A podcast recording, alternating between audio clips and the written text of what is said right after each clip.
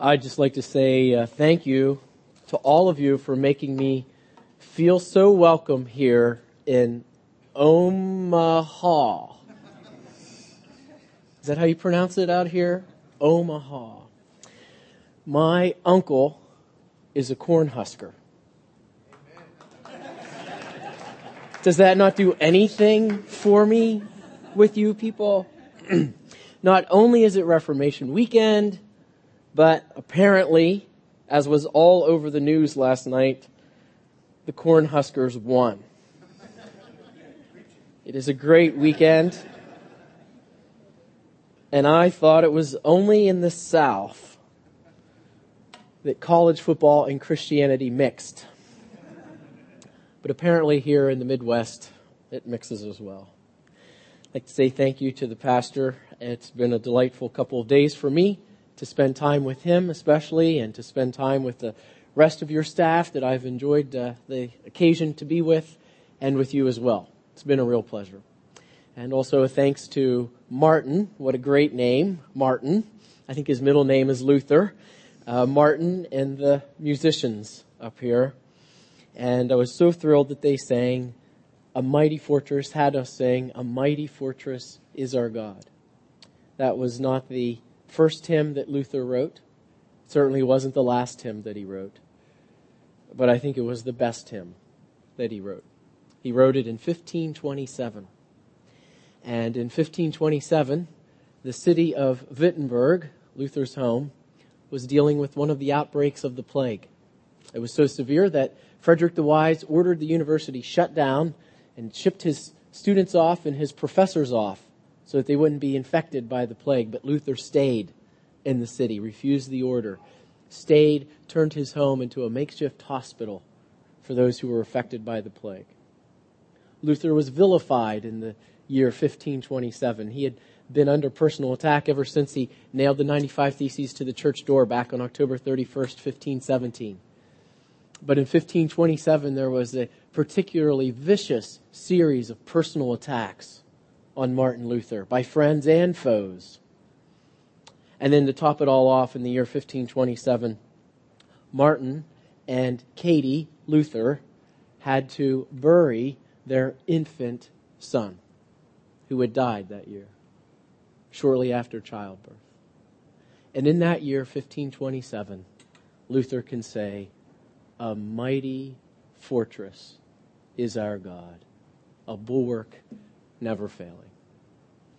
If we go back in time 10 years, from 1527 to 1517, it was in 1517 that Luther nailed the 95 Theses to the church door. I spent some time during the Sunday school hour with the second and third graders talking to them about Martin Luther, and I tried to impress upon them to please not nail stuff to the church door, nor to your doors at home. So if they do that, it's not my fault. Don't blame them. But on October 31st, 1517, and I love it when Sundays fall on Reformation Day. It's gotta be the best day of the year. I always look ahead to see when does Reformation Day fall? You know, we look at Christmas, not, I look for Reformation Day. And when it's on a Sunday, that's exciting.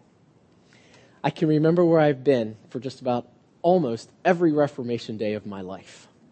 I am a church history geek, I confess. And I vividly, distinctly remember one year in particular, 2002. Reformation Day 2002 found me in Salt Lake City, Utah. A very odd place to be on Reformation Day.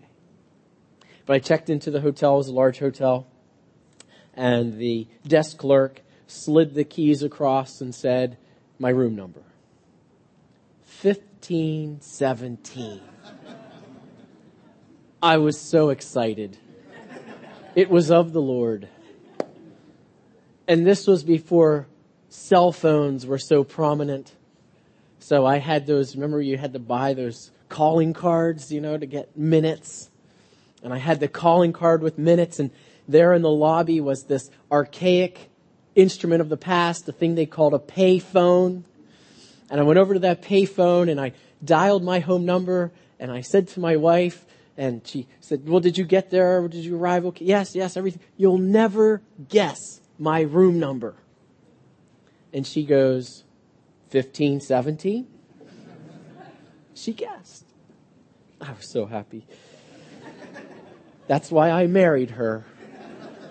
Because she knew what that would mean to me. So here we are on Reformation Day. And one of the reasons why the Reformation is so important, not only because it started this thing that we're all a part of called Protestantism, but because central to what the Reformation was about is what this church is about, is what we as Christians must be about. And that is the Word of God, and at the center of the Word of God, the gospel of Jesus Christ. And there is a doctrine that comes to us from the Reformation. We call it sola scriptura. The doctrine of scripture alone. The bulletin has the sermon title, Spare Everything. Or I'm sorry, we can spare everything except the Word. That's actually a direct quote from Martin Luther. Martin Luther was called upon to dedicate a church building. It was actually the first church building built for the new church, the Evangelische Church. All of the others had been formerly Roman Catholic, that under the Protestant Reformation converted over to be Evangelische or later Lutheran churches. But in this particular town, the church burnt down and they had to build a new one. And so this is the first church that is built as an evangelische church. And who better to call upon to dedicate it than Martin Luther? And when Martin Luther called up or uh, came upon the came there to, and presented his sermon of dedication, he said, "No matter what this church is going to be about, make sure it is about preaching the word, because we can spare everything. We can let it all go." Except the preaching of the word. That is a central plank of what this church is committed to, of what we as Christians should be, must be committed to. The authority, the inspiration, the inerrancy, the power of the Word of God in our lives. The doctrine of Scripture and the doctrine of Scripture and Scripture itself must matter greatly to us. But it doesn't matter greatly to everyone. In fact, there are some who would disagree with the level of importance that we attach to Scripture. Here's a quote from one. It is full of interest. It has noble poetry in it and some clever fables and some blood drenched history and some good morals and a wealth of obscenity and upwards of a thousand lies. And that's what Mark Twain said about Scripture. And if we fast forward to our own day, we know that there are those who don't think all that highly of Scripture. Sociologists tell us that we're caught in a transition time. It seems like there are always these generational differences, the, the generation gap. But in our day and age, that gap, those distinctions seem more pronounced, as if we are looking at a cataclysmic shift in culture. We talk about modern and postmodern culture and we're in this transition era. And some of you sense that as you look at a, a different generation and you think they just even speak a different language, as if they come from a different planet in this modern and postmodern transition time. Neither one are necessarily friends of Scripture. In fact, if we just look at modernism and modernity, is all about celebrating the genius of the present. The technologies, the advancements, the, the science of our age. that makes an ancient book look like something that works for kids in Sunday school, but doesn't have much more to say beyond that. Now, I'm not picking on the field of science by any stretch. But there is such a thing as maybe we could call it scientism that almost turns our creations of the present into idols that we think will give us the answers, supply what we need, and cause us to look down from the ends of our noses upon an ancient book of fable and mythology. And then there's postmodernism. Now I know it's, it's later than it was for the early service, but it's still the morning. But here's a definition from one of the postmoderns himself about postmodernism, and he said, uh, I define postmodernism as, and here are the tricky words, incredulity towards meta narratives. At this point, you're all thinking, I should have gone with the kids into children's church. What's he talking about? Incredulity, skepticism, disbelief, suspicion. And what's a meta narrative? A meta narrative is a grand story, an overarching story that gives shape and meaning and structure and is truth and makes sense of our life and our world. And postmodernism is saying there is no such thing. All we are left with are local truths, small t, plural. And here we say that this grand meta narrative of Scripture is absolute truth, capital T, for all people in all places, in all times. And postmodernism returns, we don't think so. The Bible may work for you but uh, Buddhist or, or some form of Zen meditation works for this person. And, and the Quran works for this person. And we call that religious pluralism.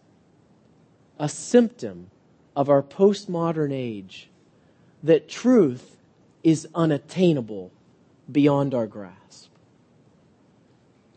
Well, in light of all that, I have a question.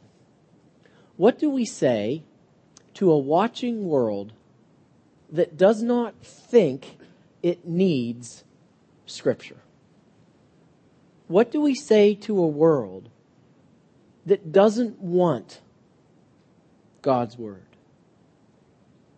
Now, as you're letting that question roll around in your head, let me throw out another one. Because we are very much influenced by the culture in which we live, and we're not always that aware of it. It's sort of like the atmosphere that we breathe. Back in Lancaster, and, and I, it's beyond me why your pastor strikes me as a very intelligent man, is unable to pronounce the name of my hometown. It's just simply Lancaster, that's all. Rolls off the tongue beautifully. Not quite Omaha, but it's close. And a little bit south of us, we have what we affectionately call in Lancaster County mushroom country. And it reeks of fungus because that's all they grow there is mushrooms. And I have to drive through there to get to my parents' house when we go and visit our parents, my parents. And the people who lived there, you know what they say? We don't even notice it anymore. In cultures like that. So here's the question Can we sometimes be affected by these modernist or postmodernist ideas? And maybe through our own experiences, can we sometimes let in the idea that maybe God's Word isn't best after all? Now, it's Sunday morning, and we're all buttoned up and very Christian this morning. So I know that doesn't apply to you in particular. So don't think of yourself. Think of somebody else randomly in the congregation that that applies to. But do we ever let in a little doubt about the effectiveness or the truthfulness of God's Word? In, in Bible times, when they were raising kids, they, they didn't have ADD kids. So maybe as a family, we need something other than the Bible to help us because after all, life in the 21st century is pretty complicated. And this book is pretty simple. And it comes from a simple age pretty removed from the lives you and I live. And so maybe there are other voices that we ought to listen to if we want to know how to get this life right. Or maybe it goes something like this. You know, I've been reading this book for years. I've been trying to make it work, and sometimes it just doesn't always seem to work. Particular sins we struggle with. We read verses. We rely on the power of the Spirit. We rely on Christ living in us. We don't always experience the victory that we desire. And we begin to open the door a little bit to doubting the effectiveness of God's Word.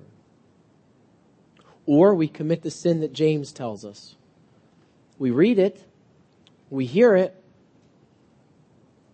but we choose not to live it. We just choose not to obey it. We'll follow another voice.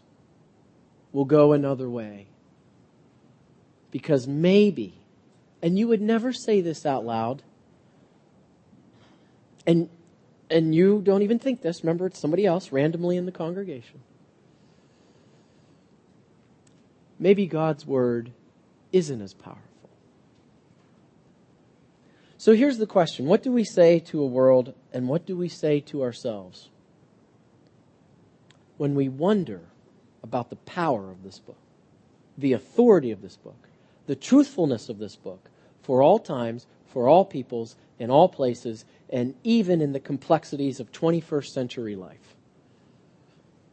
How does this book work? Well, to help us, let's take a look at 1 Peter chapter 1. Curiously enough, both 1 Peter chapter 1 and 2 Peter chapter 1 have a lot to say about scripture, both of his opening chapters.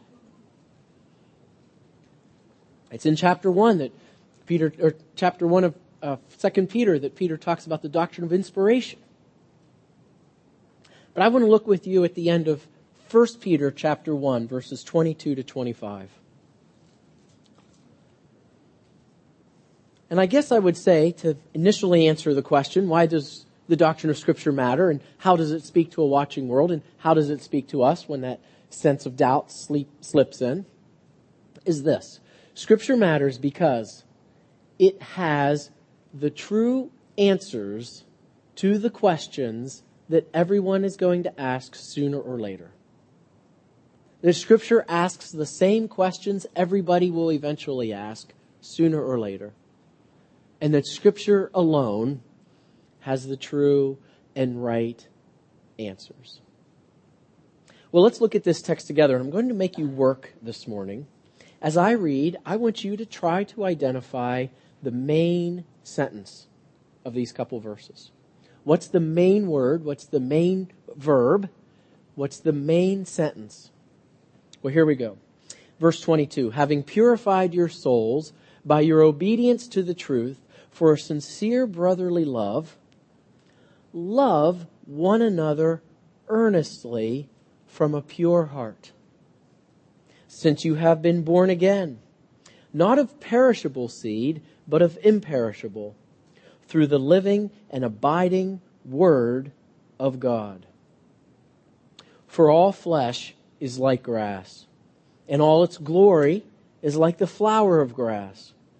The grass withers, and the flower falls, but the word of the Lord remains forever.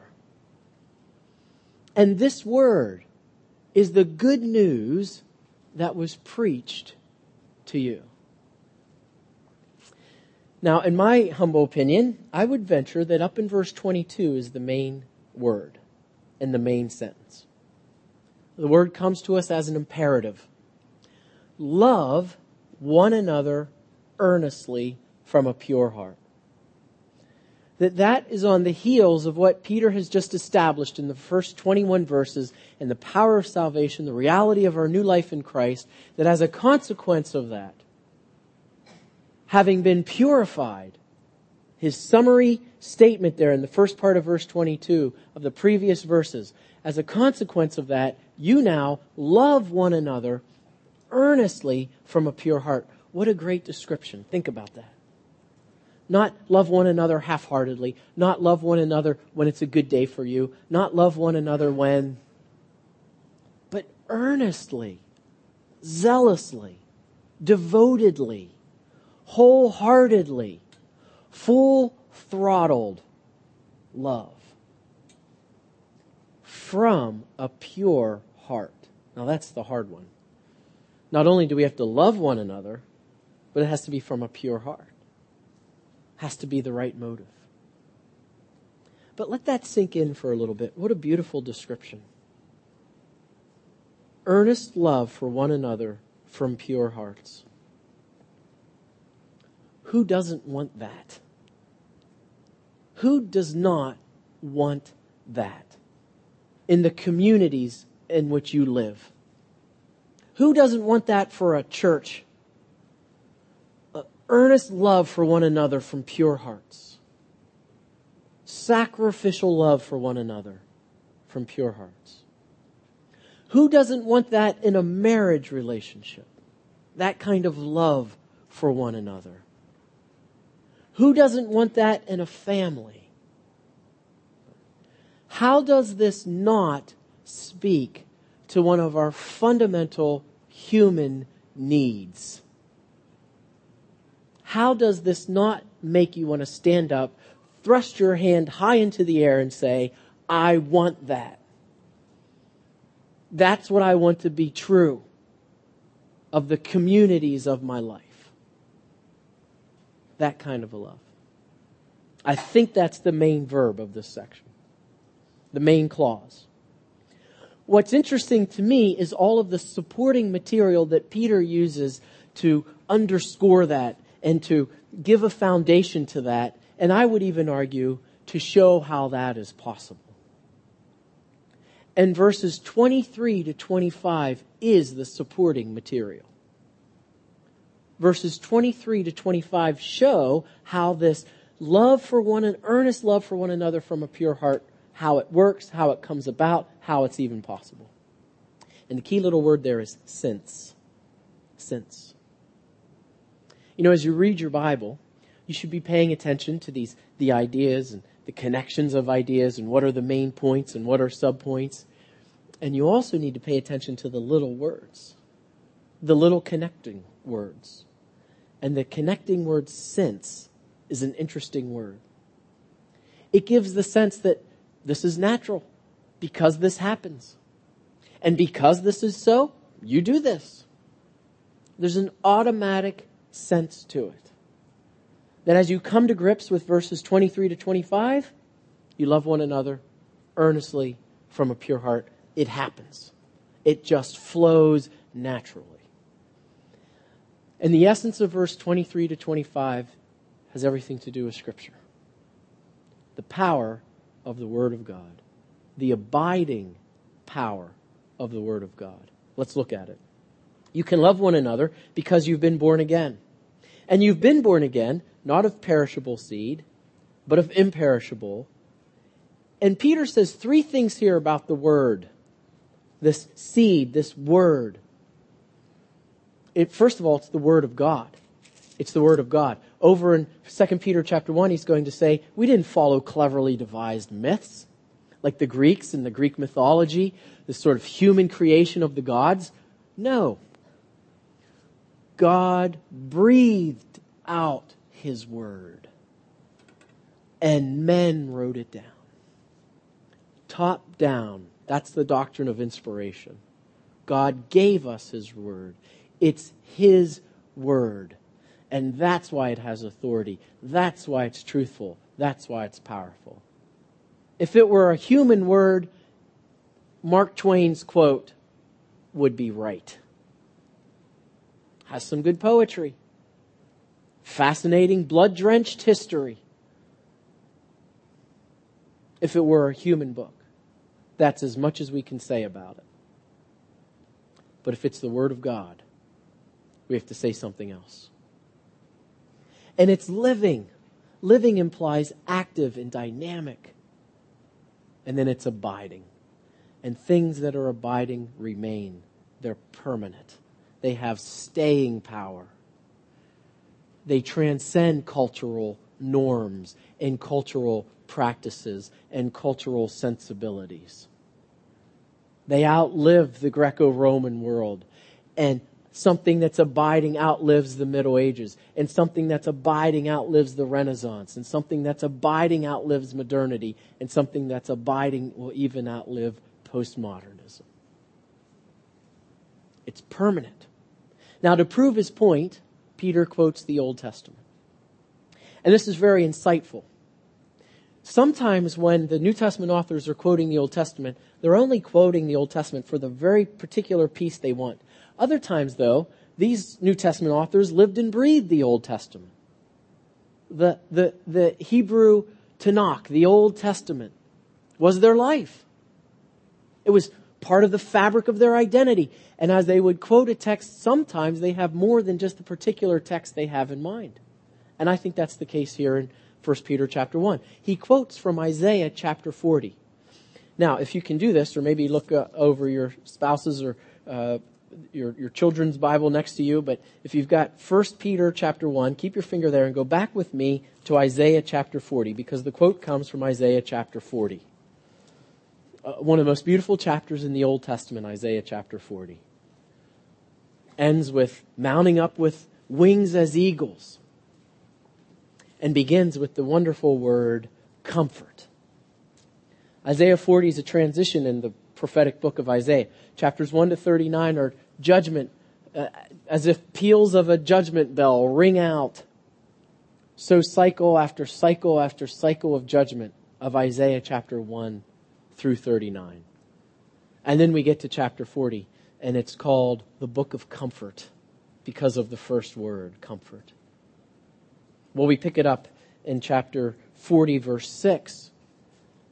And as you listen to this, think about what Peter is using from here, but also think about what he doesn't use. A voice says, cry. And I said, what shall I cry? And here's what he is to cry. Here's the answer. All flesh is grass. And all its beauty is like the flower of the field. The grass withers, the flower fades when the breath of the Lord blows on it. Surely the people are grass.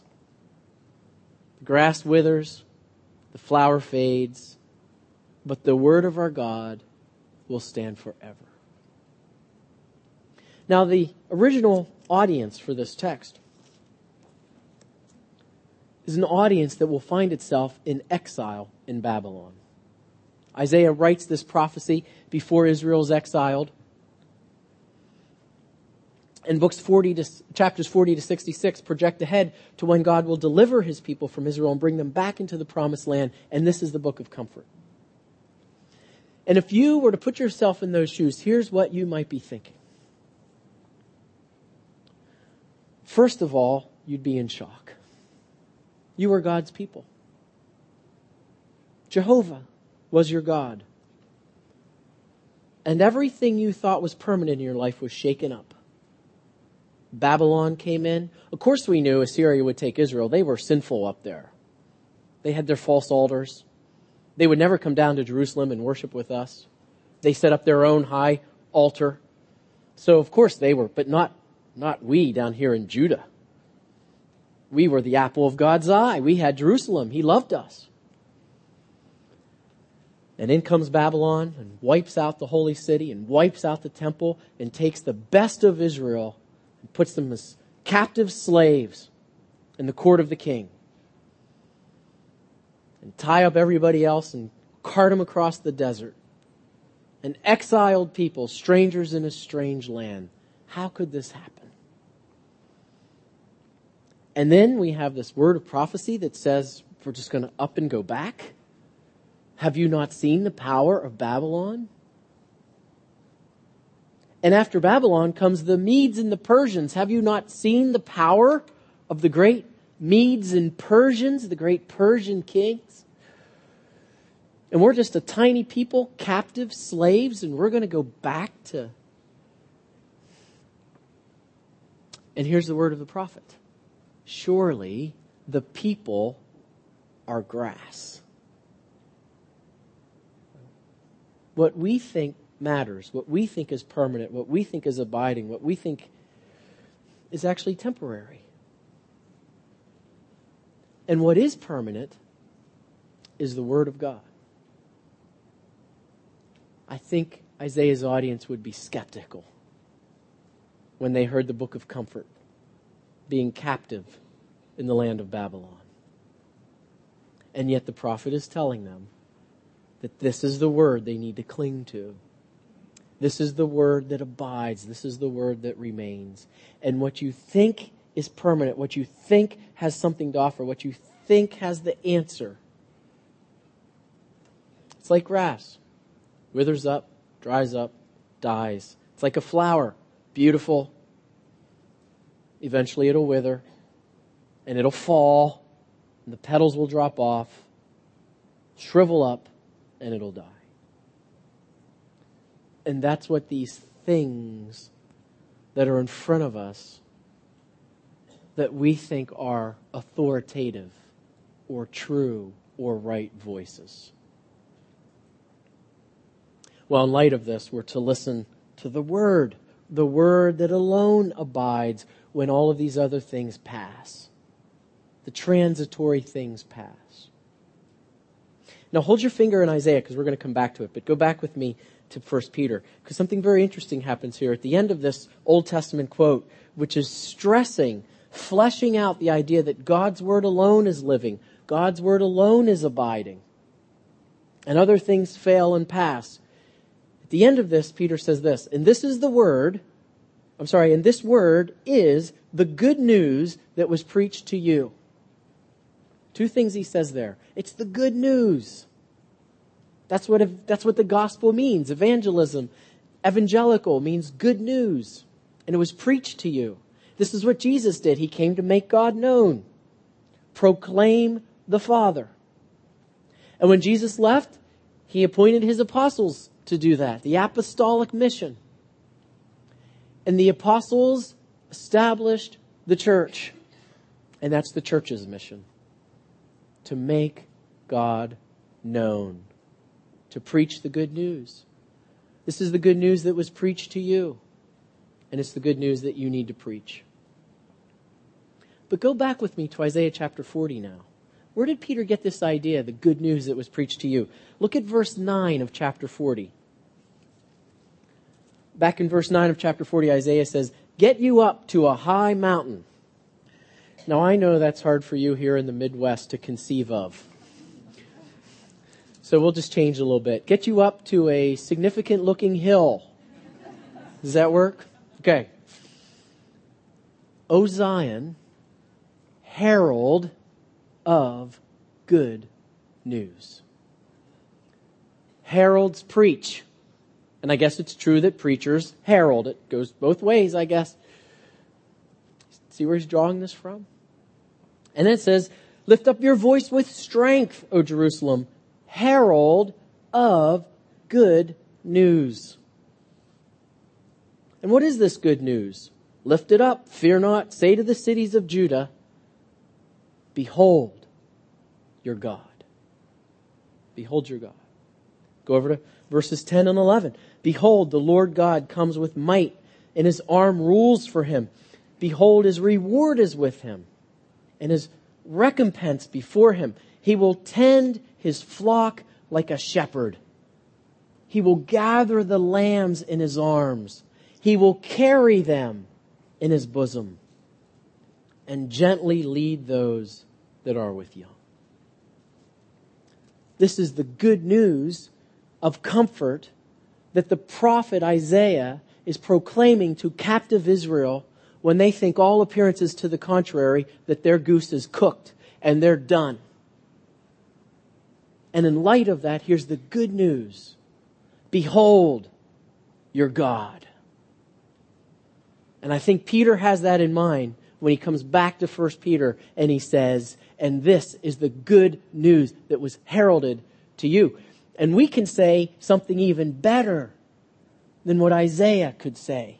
Because we can say, behold the Lamb of God who takes away the sins of the world and is the chief shepherd who will gather us up into his arms and carry us in his bosom. And that's the good news. That's the power of the gospel. That's the comfort of the gospel. That's the truth of the gospel.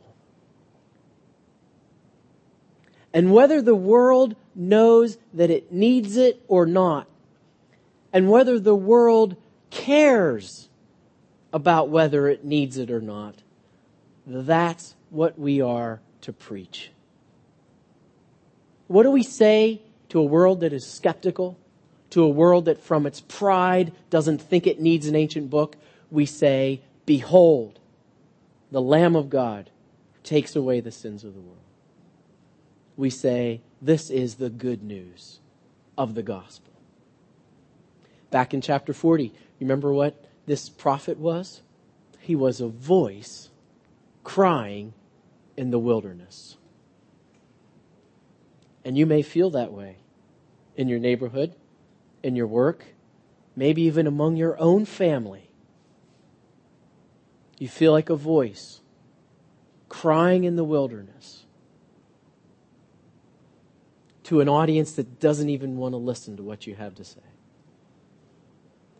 And it is precisely in that situation that we're simply called to preach the good news. The worst kind of selfishness is selfishness with the gospel. It was the good news that was preached to you. It's the good news that is, I've been around this church enough to know in these couple days to know that it's the good news that is preached to you. You dare not be selfish with it. Proclaim herald, get yourself up on a high mountain and say, Behold, God. But what about us? What about our skepticism? What about those times that we wonder about the power of God at work? What about those times we neglect it and listen to other voices? What about those times that we think maybe it doesn't have all the answers? Maybe it's not quite going to speak to my situation. We have a lesson from Peter that speaks to that. Remember John chapter 6? John chapter 6 is a very long chapter, covering the events of a very long day with an interesting twist and turn. It starts off with a crowd of 5,000 plus, and Jesus feeds them miraculously and they're amazed. What a show. Remember, these are the days before television. These are the days before they had Bo Pelini leading the Huskers to victory. So they go and watch Jesus do a show. And then he starts teaching. I am the bread of God who's come down from heaven. And if you want to see the Father, you've got to eat of me. And the crowd said, This guy is nuts. And they grumbled at him. And they said, Isn't he Joseph the carpenter's son? And who does he think he is? We didn't need postmodernism to have skepticism. And by the end of chapter 6, they're gone. This is the anti-church growth chapter. You want to hear the numbers? He goes from 5,000 plus to 12. Fire this guy, whatever you do, or at the very least, get him a publicist because he doesn't know what he's doing. 5,000 plus to 12. And in verse 66 to 69, Jesus turns to the 12 and he says, What about you? What about you? You've heard my message. You've been with me. Are you skeptical? Do you think that what I have to say isn't the real deal? What about you? Are you going to go away also? And Peter, the author of our text, for once when he speaks up, he got it right. Got to hand it to him. And he says simply this To whom shall we go? Where could we possibly go? You have the words of eternal life. What do we say to ourselves when either explicitly or implicitly we neglect God's word and we entertain the idea that maybe it's not all that we affirm in our doctrinal statements that it is? What do we say to ourselves? we say to ourselves exactly what Peter said. Where else are we going to go? To whom else will we listen? What other voice would we possibly want to follow? Because in this book, in this imperishable seed of the living and abiding and remaining and eternal Word of God, are the words, the very words of eternal life. It's the message that we have to preach to a watching world, and it's the good news that we have to preach to ourselves. That we have, we have the very words of God for us, to us. And that is God's gift to us. All flesh is like grass. And the flower falls, and the grass withers, but this word remains. Shall we pray? Father God, our hearts are just filled with gratitude that this imperishable seed of the gospel has been planted within our souls we thank you and praise you for the good news that was preached to us. You have entrusted this book to us, your church, as its stewards. You've entrusted to us this ministry of proclamation, of heralding the gospel. Help us to be faithful in the task. And in those times when we are honest with ourselves and we sense those clouds of doubt coming in, convict us. And may we indeed listen to the words long written down, to listen to the wisdom and the truth and the power of this ancient book. Pray these things in Jesus' name. Amen.